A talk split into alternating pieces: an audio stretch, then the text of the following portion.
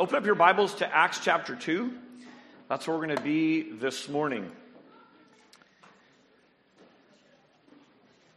I turned to my son on Wednesday afternoon and I said to him, I said, Well, this is a new experience.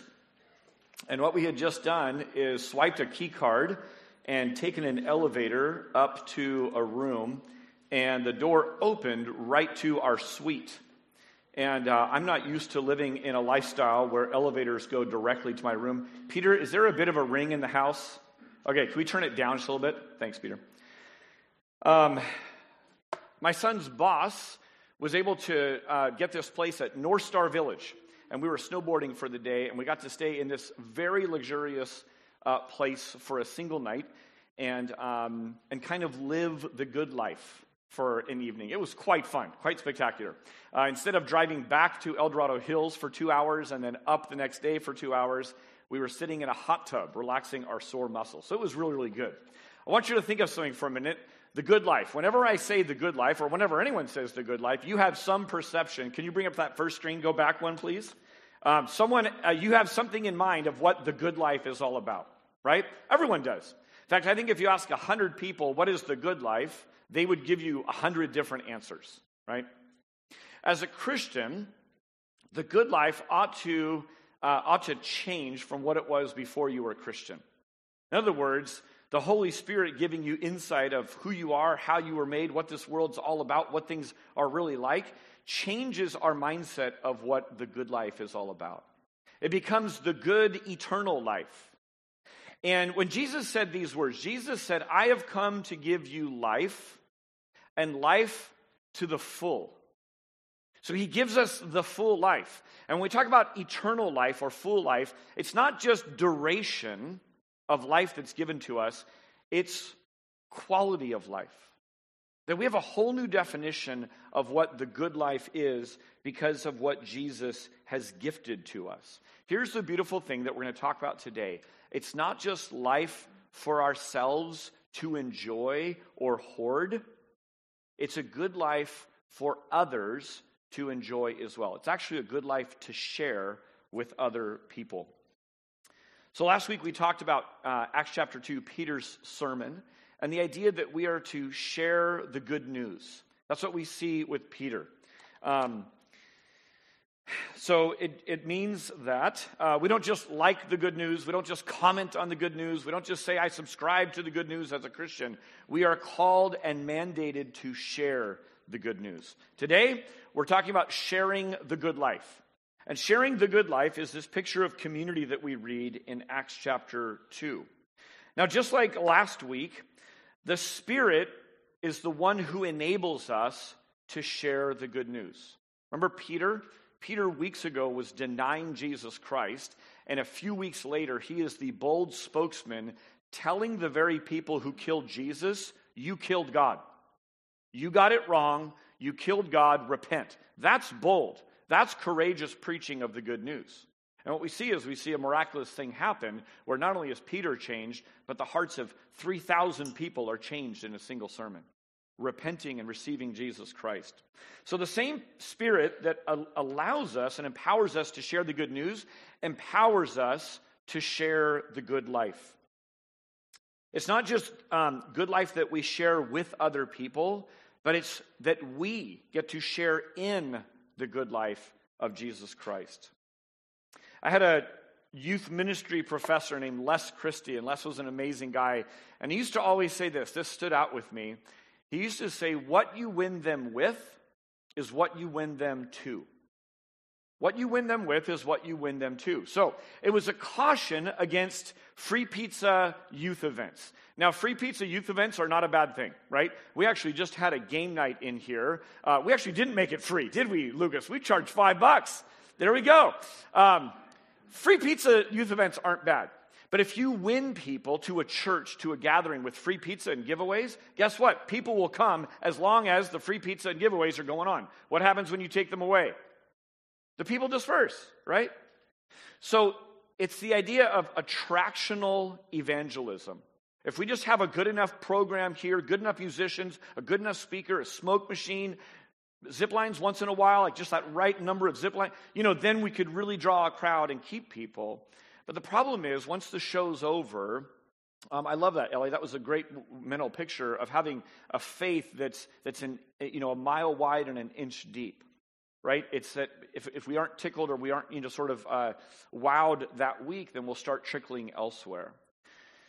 So let me show you in Acts chapter 2 as we read this that you're going to see attractional evangelism that is so much more costly than free pizza and giveaways. Way more costly. In fact, so costly, I want you to hear this really clearly. You cannot accomplish it apart from the Spirit's power. If you are leaning on the flesh, it will go away, it will sour over time. We are wired for, hardwired for community with God and then being in right relationship with other people. If you shortchange community with God and go right to community with other people, you'll be doing it in your own power and it will sour over time.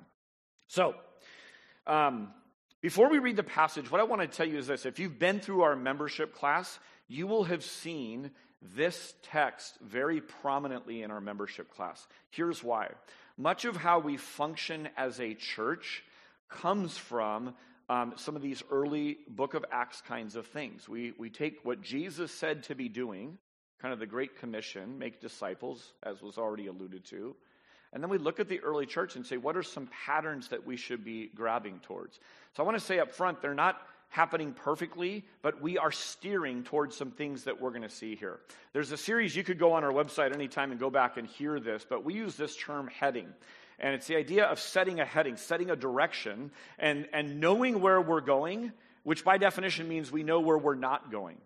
And some of the things that we're sort of going after um, are, are these three words simple, family, and gifts. And the sermon kind of unpacks what we're talking about with that. But some of what we're talking about comes right from this um, text that we're looking at this morning. Acts chapter 2, starting in verse 42, follow along with me. It says, And they devoted themselves to the apostles' teaching and the fellowship, to the breaking of bread and the prayers. And awe came upon every soul, and many wonders and signs were being done through the apostles. And all who believed were together and had all things in common. Okay, pause for just a moment. This passage is often read and reread um, in Christian circles, and it ought to be. It's a really important passage. What I want to caution at the beginning is not to idealize or idolize this particular Christian community. Here's what happens sometimes the good life is sold to us as this come and have the good life, have a meal like this. When the reality looks something more like this. Now, what's going on in this picture that you're witnessing right now is that sand is in the chip bag, and not just from the wind that's blowing incessantly, it's because people are reaching in with sandy hands. Um, the papers that are being used for people to try and lead the music or teach a, a little lesson are blowing all over the place. Um, smoke is getting in your eyes in this picture. The uh, place that you're sitting is either cold sand or a hard uh, log. Um, and you know what's happening in this picture? We are enjoying the good life. We're enjoying the good life right here in this picture. I actually really struggled to find our title picture this morning because if you type in casual family dinner, backyard barbecue, whatever, it is so staged. It's all models, you know, posing like they're doing a real family. I'm like, I just want a normal family picture. Like, none of this looks at all like my family picture. Now, are there moments where it looks like the first picture? Yeah, but it takes a lot of work to do that. And then after just a short period of time, it looks like reality. This is how it looks most of the time. Here's what I want to say at the start of thinking about Christian community is that we not miss the uh, is, is that we don't let the ideal keep us from engaging in the real.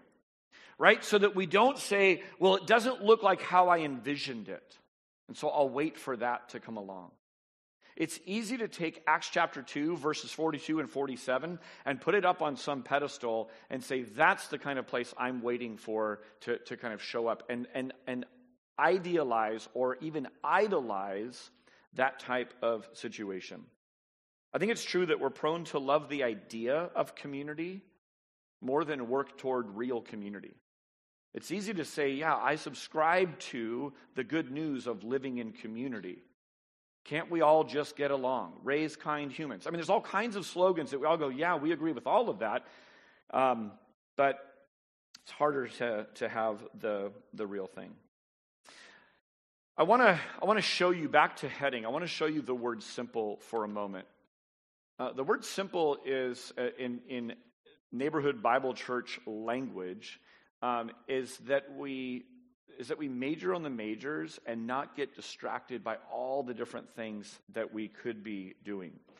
If you're doing an eye test, there's usually a giant letter, you know, on the very top thing, and so it's like it's like missing the giant E at the top of the of the eye chart, right? Missing the most obvious thing. The most obvious things Jesus told us to do, and we're going to see this in the book of Acts, is do what we're doing right now. Gather together in large groups, gather together in smaller groups. Those are the two major programs at this church. By design, we are not a program heavy church. We don't have programs galore for every, uh, every person under the sun. There's the word devote that we just looked at, is that, um, is that they devoted themselves to some things. Devoting implies hard work, devoting implies intentionality. Unless you're Jesus Christ, you need accountability to the things you've devoted yourselves to. So, as we think about what they devoted themselves to and then the results or the fruit of it, think about this idea that, that this doesn't just come natural to us, which is the whole point. It comes supernatural. This is spirit enabled work that we're doing. We can only devote ourselves to so much um, so if we don't put first things first, then then um, then the things that we ought to be doing, the most important things, will sort of get pushed and crowded out. They'll become sort of an if I have time, I'll get around to it instead of first things first. Now, there's an open book test, so let me have you look at your Bible, and I want you to come up with what are the four things that the, the early church devoted themselves to. Just kind of call it out. What did they devote themselves to? Acts chapter 2, verse 42. Teaching. Okay, what else? Fellowship. Fellowship. What else? Uh, I would put that in with, with teaching. Teaching, fellowship, prayer. What else? Breaking bread. Breaking bread. Eating. Okay, good. We got it. Uh, we're on the same page. Here's what I'm going to do I'm going to walk through. Uh, I'm going to walk through the four things that they prioritized and then we're going to look sort of briefly at the end about what are the results of it? What are the, what are the fruit of it? So here's how, here's how um, I'm sort of phrasing it, but right from the scripture is that first all cap word. They devoted themselves to the apostles' teaching, right? Um, so the Spirit powers you to share in the knowledge of God. Uh, the thing that changed my life the most at age 17 was when I began to read the Bible every single day with the Holy Spirit uh, present in me. That utterly changed my life. I was encouraged to read the Bible. I heard sermons from other people. My parents taught me the Bible, and we prayed the Bible. But my life changed when, as a junior in high school, I walked forward on a Sunday night thinking I'd be bored to tears at another church service and finding my life utterly altered for God. And reading the Bible every single day for a year changed my life such that I just never stopped. It is the Holy Spirit inside of someone that causes you to have a hunger for God's word. It is the Holy Spirit inside of someone that causes you to understand God's word. Did you know that the Bible says you won't understand the Bible unless you have the Holy Spirit? You can't. You can understand an aspect of it, but these are spiritually discerned truths and realities. So here's what I want to say to you struggling Christian, doubting Christian, one who never feels like they read the Bible enough. Let me say this any inkling of hunger that you have for God's word is a work of God's Spirit in you. Celebrate that. Anytime you have an aha moment where you're reading the Bible and you go, This makes so much sense, that can happen in a church service, that can happen in a Bible study, that can happen when someone's preaching the Bible on a podcast on your way to work. It can happen when you open the Bible and read it for yourself and go, this makes sense. I understand this. This is true. I've experienced this. I want this. I'm living this. Anytime that's happening, celebrate that as the Holy Spirit in you. Cooperate with this by devoting yourself to a steady diet of Bible reading, Bible intake. Uh, healthy churches center worship on the word, and they help people not just hear the word preached and go, check, I've heard a sermon this week, but rather apply it to their lives. Ellie alluded to the fact that we're called to make disciples. That's right from the mouth of Jesus, right? That we're, to, that we're to make disciples, baptizing them in the name of the Father, Son, and the Holy Spirit, and what? Teaching them, who? The new disciples, to observe all that I've commanded you. Every book of the Bible. Teach it all. In other words, learn how to apply it. Let me tell you one of the values that we go over regularly as a pastor and director team. This sits at the top of our agenda every single month. It's this make it helpful, not just truthful. As we're talking about truth, as we're training up disciples, make it helpful, not just truthful. If you have spoken truth, you may be only 50% of the way there. You know how we learn this? We learn this from Jesus. Jesus taught in a way that was understood by the people he was talking to. If he was talking to Pharisees who supposedly knew their Bible and, and Old Testament backward and forward, he would get into deep theology with them. If he was talking to common people, he would talk about a seed in the ground, yeast in bread. Remember that? He would talk about the sky in the east. He would, he would use illustrations in such a way that it would be helpful, not just truthful. If anyone could have done it, Jesus could have come and just barfed out truth and said, deal with it, figure it out on your own. He didn't do that. He actually withheld so much truth, often, so that it was in bite sized bits, that it would be helpful to us. Parents understand this, grandparents understand this, coaches understand this. We take people from where they are and they say, What's a step forward in the right direction? Good job. Good job. So we make it helpful, not just truthful. Do you know that on any given week there are new Christians sitting in our church watching uh, our, our YouTube live stream? That's an exciting thing. There are new or baby Christians.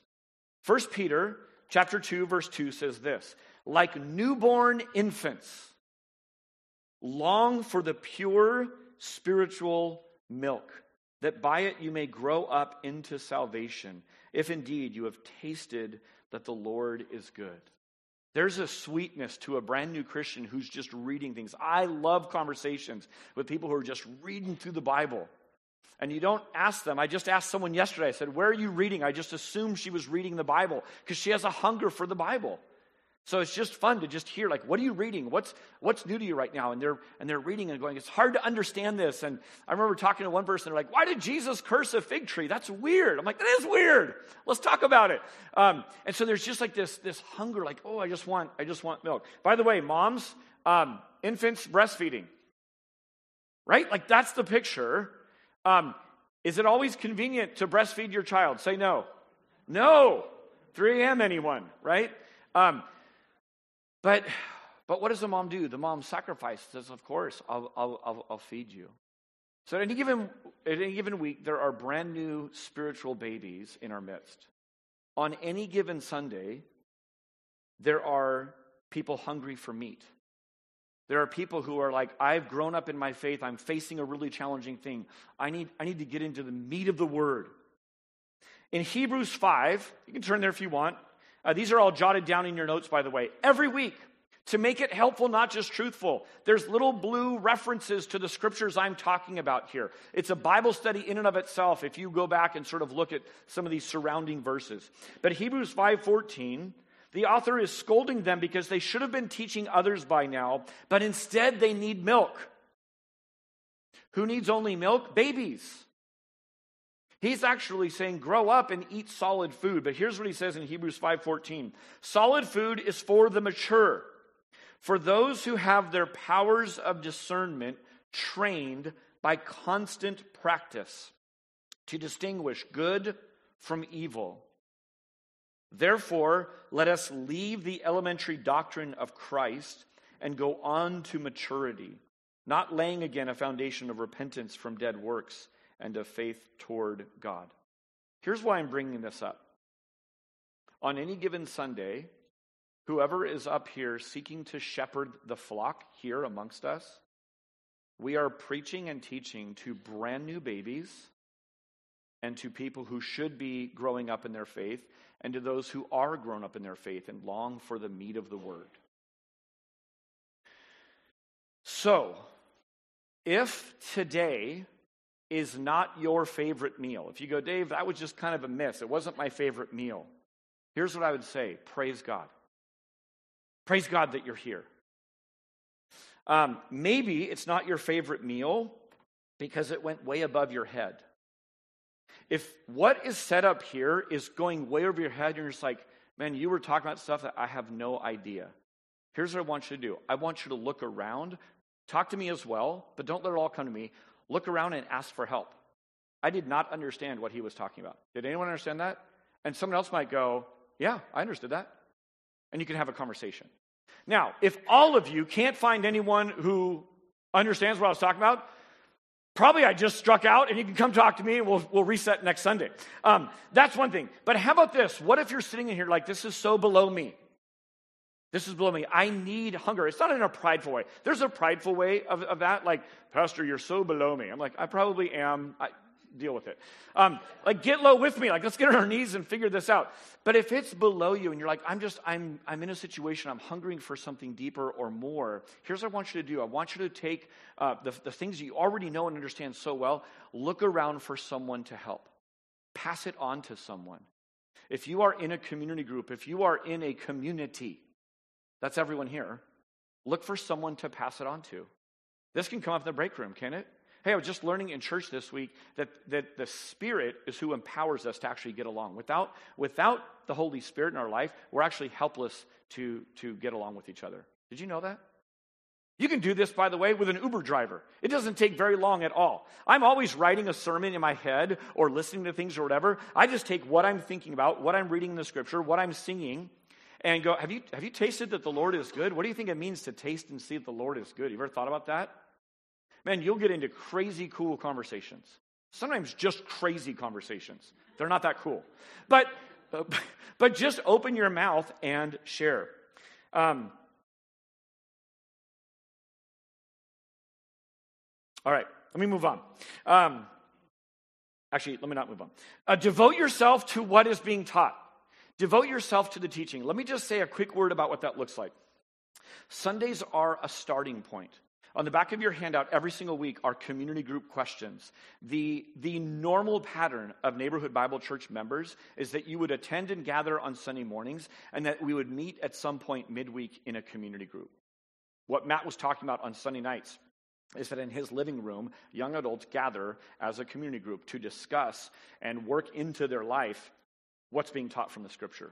We use kind of a college level, like lecture lab format. So we hear a lecture on it, but then we have lab. We sort of get our hands on it and go, okay, let's talk about what, what does this actually look like? What does this mean? That's just the starting point, though. That starting point should lead to, often leads to, does lead to, can lead to further conversation, deeper relationships. Hey, can you take a walk with me? I don't know how to apply this in the very most important relationship on the planet to me, which is my spouse. I am bankrupt from what is being talked about here of this happening in our very home. I know that's wrong. I want help. Would you, would you walk with me and pray with me and help me in this? The truth is, we all grow up in God as we help other people grow up in God. That's by design. God designed us for relationship, and we grow as we help others grow. Here's number two fellowship. The Spirit powers you to share in the family of God. Uh, oftentimes, my family will hear this. You have heard me say this do the hard work of getting along. Do the hard work of getting along. My wife sometimes counters and says, It's actually not that hard. Just be kind to each other. Like, let's just be family. But it is hard, isn't it? Most everything good in life is uphill. You don't just naturally fall into these good things, you devote yourself to the fellowship. So, what does it mean to do the hard work of getting along? Well, it takes some, some effort and some intentionality. God's first and best greenhouse for growth is the home. This is by design. The home is where we are to learn um, to love in season and out of season. The home is where we are to learn to put other people's needs ahead of our own, even our younger sibling. The home is where we're to uh, learn how to enjoy family and work at love when it doesn't feel easy. That's how the home is intended to be. Fellowship is not cheap or easy. It's not just a given. Again, you don't just fall into fellowship, you devote yourself to it. Part of the way we think about membership here is um, having the define the relationship uh, uh, conversation. When a guy and a girl are like dating and sort of hanging out, but sort of dating, and, and it's like at some point you go, hey, are we just friends? Or Are we something more than friends? We seem to be going a lot out to eat just exclusively. Like, what's happening here? Define the relationship. Same happens in a church. People are here, they're hanging out, we're doing stuff, we're doing ministry, we're in community groups, and membership is let's define the relationship. Let's see what's actually going on here. Are we committing to this or not? Let me tell you what I think is a negative trend. It's not, it's not new, but it's easier than ever with our smartphones. The negative trend is this to pick and choose the best parts of each church in your area based on your needs um, in that moment of your life and kind of just um, and kind of just going around to to those different churches. Now i recognize that neighborhood bible church is one local church um, that's that's a part of the big c church. We're all on the same team. I get that. And there have been times when people have said hey um, I'm part of a Bible study fellowship, BSF program at another church. Is that a problem? And I say, man, thank you for the wisdom and understanding to understand that might be something you should ask the pastor about. Go with my blessing. We don't have a BSF program here. We lean on that. We think that's great. But imagine, imagine you as a family member in my household that um, I never know if you're coming to dinner or not because what you're doing is you're texting with your friends going, What are you guys having for dinner? What are you guys having for dinner? And I might get to see you. You might bless me at my dinner table like once a week, right? Because we're having your favorite meal. But the rest of the time, you're off elsewhere. Okay? How would that be for family dynamics? Good or bad? Bad. What if the dad is doing that? Right? What if the pastor's doing that? What if I'm just picking and choosing, going, honestly, you guys don't laugh at my jokes very much, but down the street, they really get me. Right? And so I just go preach there once in a while. There is a sense of devoting yourself to the fellowship and saying, This is my church. And guess what? If things aren't going here the way they should be, maybe God has you here to grow that up in your church. Speak up, show up, Start saying, I, I, I long and hunger for this. I went to Urbana, and the way that we sang there, I know there's so much more available here. Don't say, well, we'll never get it here. I'm going to go find a church that really knows how to sing. Start invigorating our church with that kind of singing. I remember Urbana. I remember singing in about nine different languages and weeping because this was a picture of heaven. God, you're forming one new family of all the families on the nation. This is incredible. But it actually came and brought me here to say, like, oh, the more, man, I want this for our church. Thank you that we get this little slice of what's going on. Here's what I think I think you rob yourself of growth and character development that God designed into family relationships. If you are picking and choosing and roaming about, you're robbing yourself of the very challenging thing of actually getting along with real people over the long haul. Fellowship is our common life in God, our love for and devotion to Jesus, our passion to walk in all purity. Listen to 1 John 1 3, uh, or, or turn there if you like, but 1 John 1 3 says something really interesting about our relationship with God and our relationship with one another. It says this That which we have seen and heard, we proclaim to you also. Listen to this. So that you too may have fellowship with us. And indeed, our fellowship is with the Father and with his Son, Jesus Christ. Did you catch it? That I don't want to just be in relationship with you because I want some friends. We are sharing in the good life so that you too may have fellowship with us. And indeed, our fellowship is with God the Father and Jesus Christ. One commentator said this, and I agree with him. If people are out of fellowship with Christ, then they will be out of fellowship with the church. And if people are out of fellowship with Jesus' people, that is the church, that is an indicator they may be out of fellowship with Jesus. That's how strong the church Christ union is. If you want to come and have fellowship with me and be best friends with me, but you say, I cannot stand your wife, Dave, I'll tell you right now, we won't have fellowship. You can't be friends with me and hate my wife. Here's a common thing right now I love Jesus, I just hate the church. I don't, I don't give myself to any institution whatsoever. That's a sinful, wicked perversion of what institutions are. I'm sorry that the church probably hurt you, and it probably did. Every church hurts people. But it's not an option to hate the bride of Jesus Christ and proclaim your love for Jesus Christ. In fact, Jesus' Spirit being in you will actually draw you and lead you to the church. A protege of Martin Luther, the guy who started the Reformation, said this In essentials, unity. In non essentials, liberty.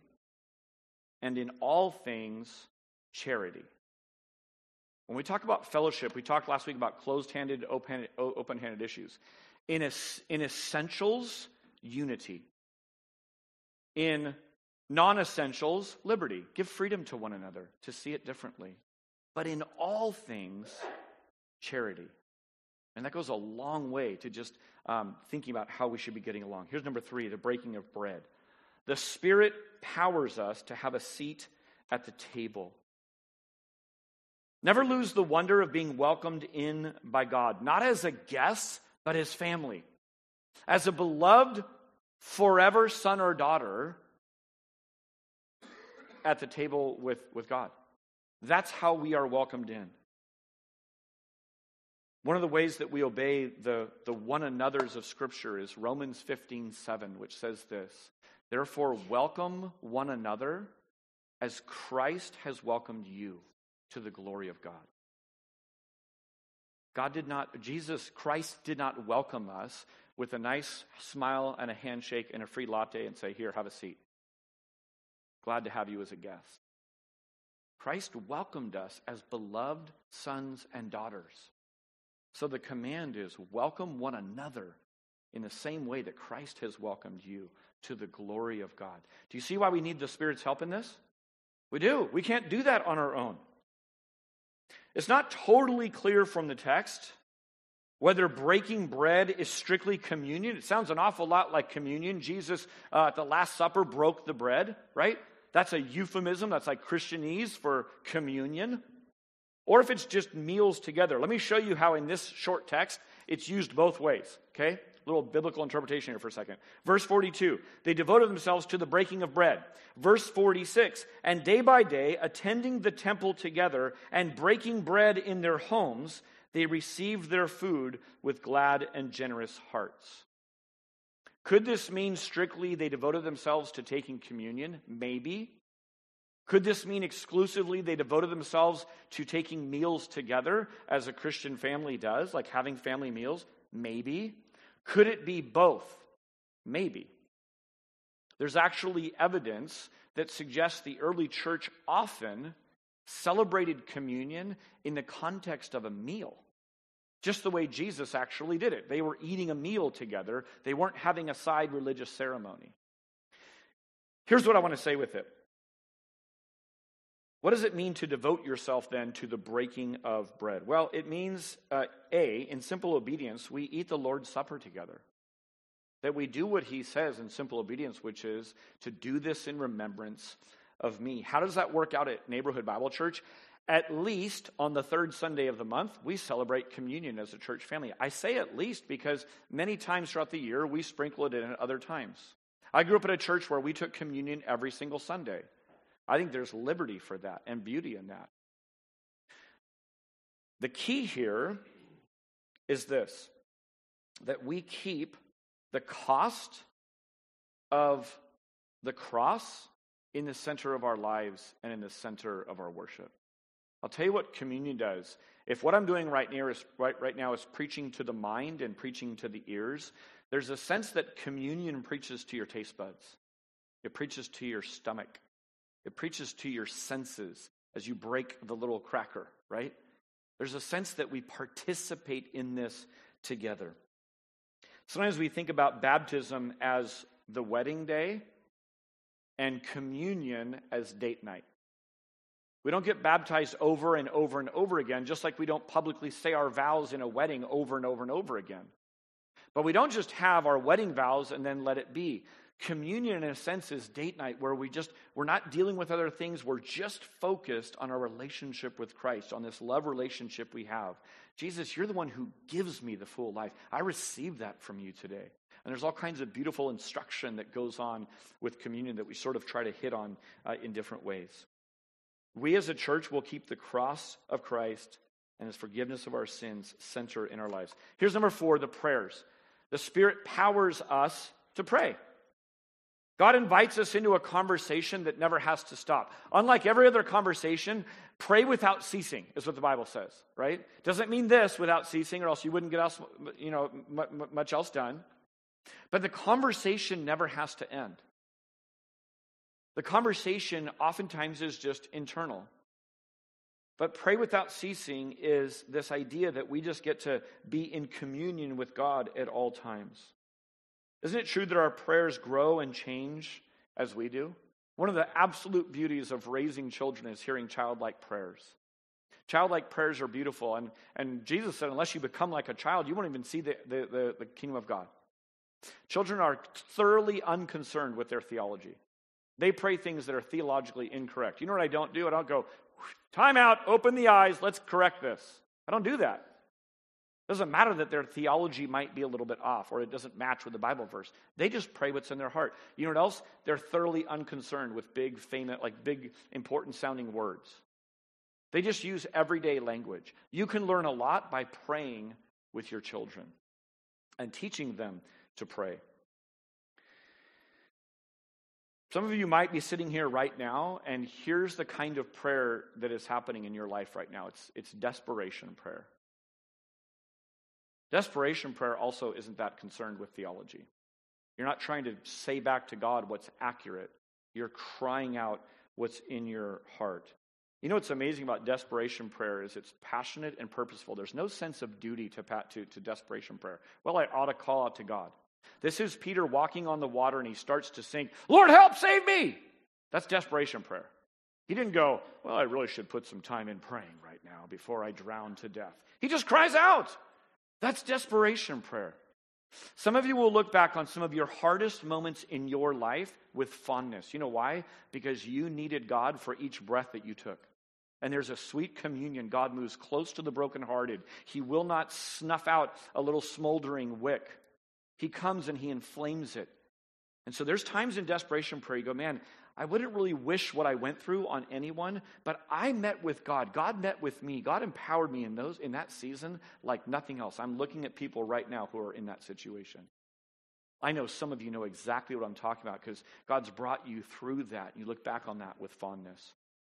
We can go on and on, but let me give you two more. Joyful prayer is a heart so filled with praise it just pours out of your mind and mouth people are like ask you directions. You're like, isn't God good? You're like, why don't you give me the directions? I don't know. I just God's good. Don't you agree? Okay, let's talk about how good God is. I don't know. Like it's just that's that's what's forefront of your mind. And I love that. I love being around people like that. I love it when God just fills me with joyful prayer. Let me give you one more intercessory prayer. Intercessory prayer is praying for other people. I'm going to give you a little pro tip at the very end of just ways to work community in your life is to pray for other people. Pray for your leaders that you're frustrated with. Pray for your coworkers who are totally indifferent to your needs or your present. Pray for those who you love more than life itself. Pray for your pastors. Pray for your community group leaders. The early church prayed in so many different ways. Let me shift now to just wrap up with this. What are, what are the results when we focus on these kinds of things? Okay? That's what we're going to look at. What are, what are the results of it? Verse 43. It says, And awe came upon every soul. And many wonders and signs were being done through the apostles. And all who believed were together and had all things in common. And they were selling their possessions and belongings and distributing the proceeds to all as any had need.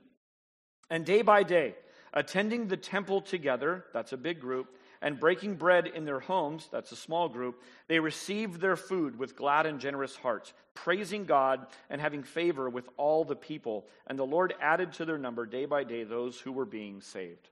Lots of different ways to word this. Let me offer up a couple of suggestions. Number one is mystery. A healthy church has things going on that can only be explained by God's presence and activity in, in the lives of its members. And it comes and goes. There's no steady thing to this. We can't manipulate this. But awe on every soul, many signs and wonders. I'll tell you the real miracle. All who believed had all things in common. There's a. Um, uh, let me just move on. Um, mystery.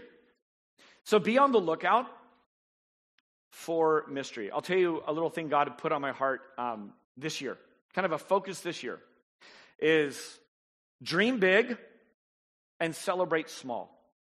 Dream big and celebrate small. Dream big means we have not because we ask not.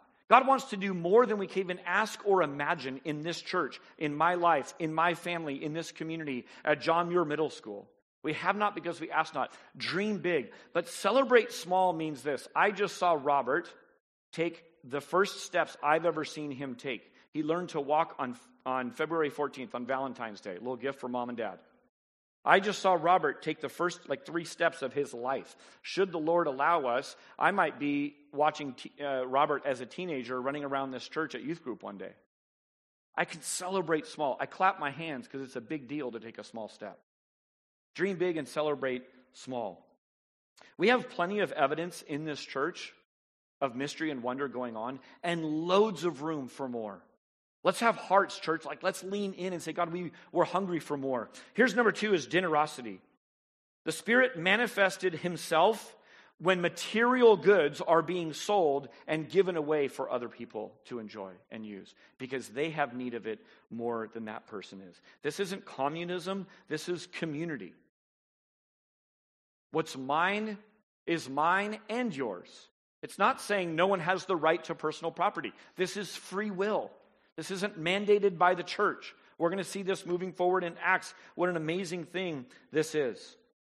I want you to know our own family has grown through adoption. We should never be able to afford the adoptions we've done, the international adoptions we have done, nor live in the house that we live in every single day of our life here in the Bay Area without the generosity of God's people just saying, We want you to be here.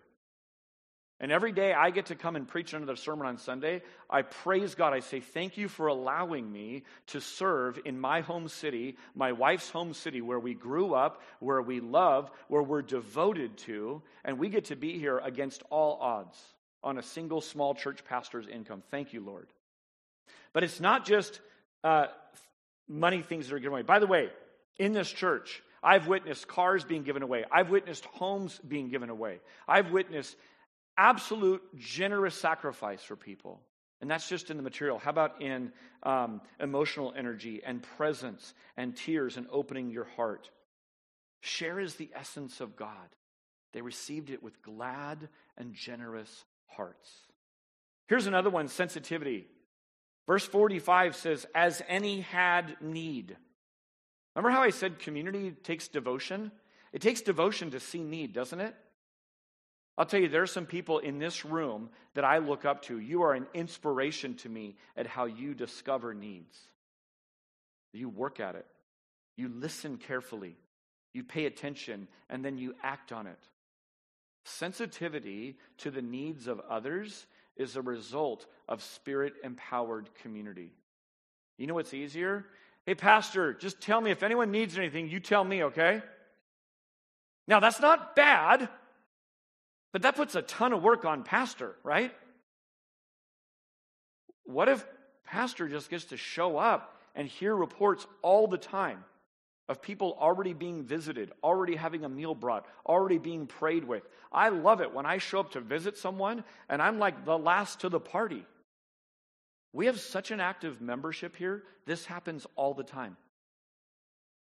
A failing of small churches sometimes is due to the pastor thinking he needs to do it all, or the church thinking, well, you haven't really been visited unless the pastor comes. It doesn't count. Nonsense.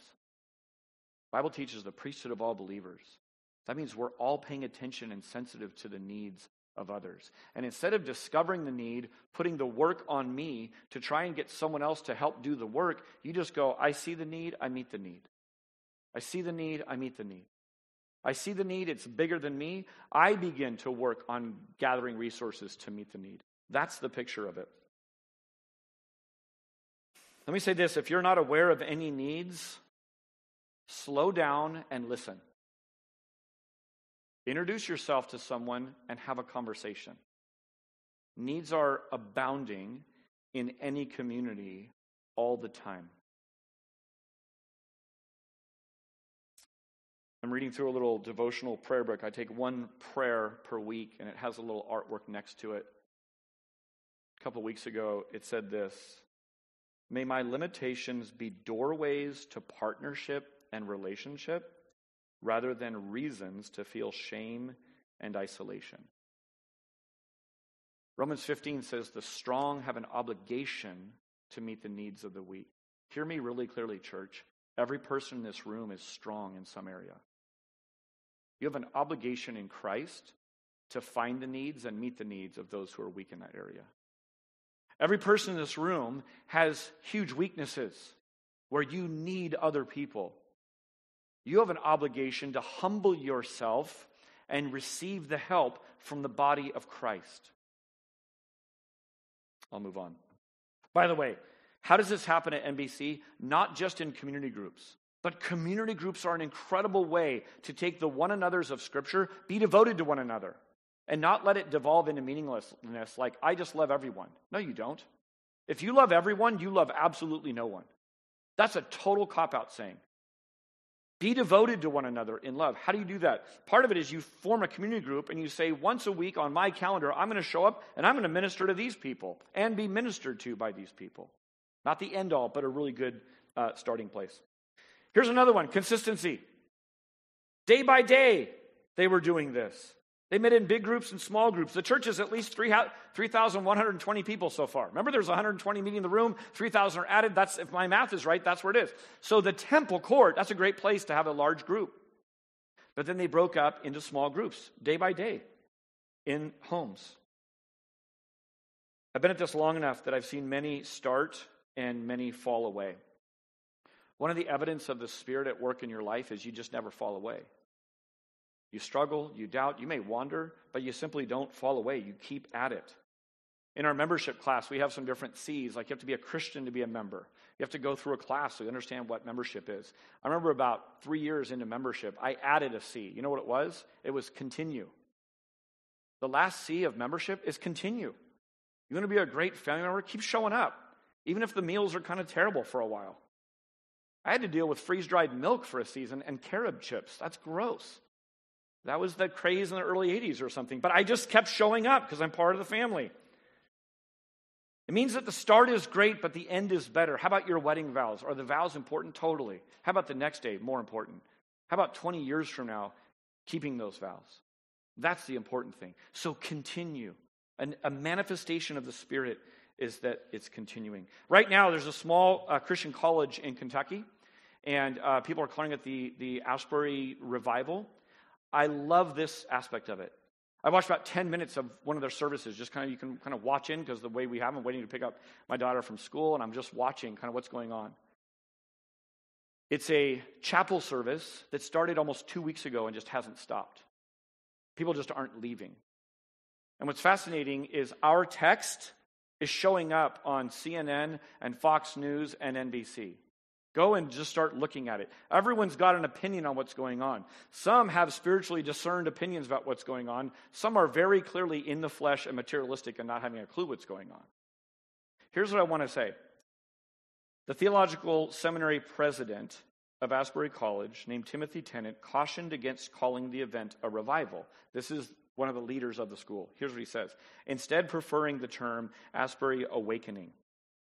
I think it is wise to see this at the current phase as an awakening, he wrote on a recent blog post. Only if we see lasting transformation, which shakes the comfortable foundations of the church and truly brings us all to a new and deeper place, can we look back in hindsight and say, yes, this has been a revival. Here's what I want to highlight about that quote only if we see lasting transformation. What does Jesus do with holy huddles? Holy huddles are not bad. The disciples in the upper room are a holy huddle. He breaks them up and sends them out. I love that a worship service is going on for two weeks. Praise God for that. I love what I've seen of this so far. It began, like all true revivals have begun, it began with humble, public repentance of sin. God, we've sinned. I love this man's heart, though, to say only if we see lasting transformation. Finally, we see new converts. New converts are a result of this kind of a thing.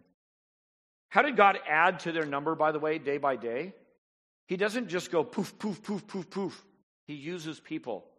He adds their number day by day because people are sharing the good news.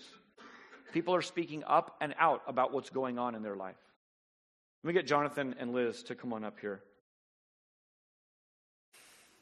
This is in your community group, so the instructions are there. If it gets confusing, you can call me. But we're talking about activate, right? That the church is made of regular people. How do we activate what's going on? Well, let me give you some thoughts. We're to train our mind, the scripture says. We're to set our mind on things above. We're to practice. So, what if for the next seven days you do these two things? Number one is you sit with who you are. Sit with who you are every single day for seven days. What do I mean by that? I mean that you sit and you think, I am created by God. My gender was gifted to me by God. I am seen I am known, I'm provided for, I've been welcomed in not as a guest or a part time resident, but as a permanent, forever child of God with an inheritance, with a new name, with spiritual birthday gifts. I have everything I need right now. My name is written in the book of life. That's what I mean by sit with who you are. Sit with who you are, but don't stop there. Number two is sit who you are with.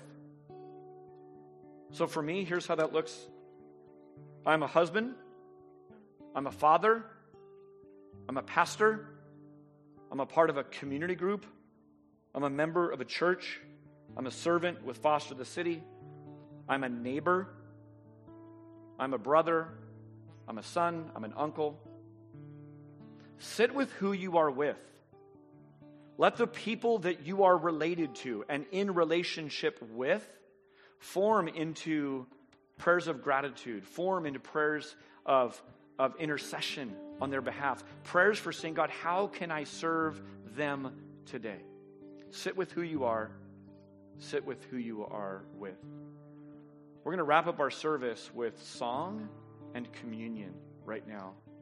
If I can get the elders to come forward, we're going to do this a little bit different than how we typically do it.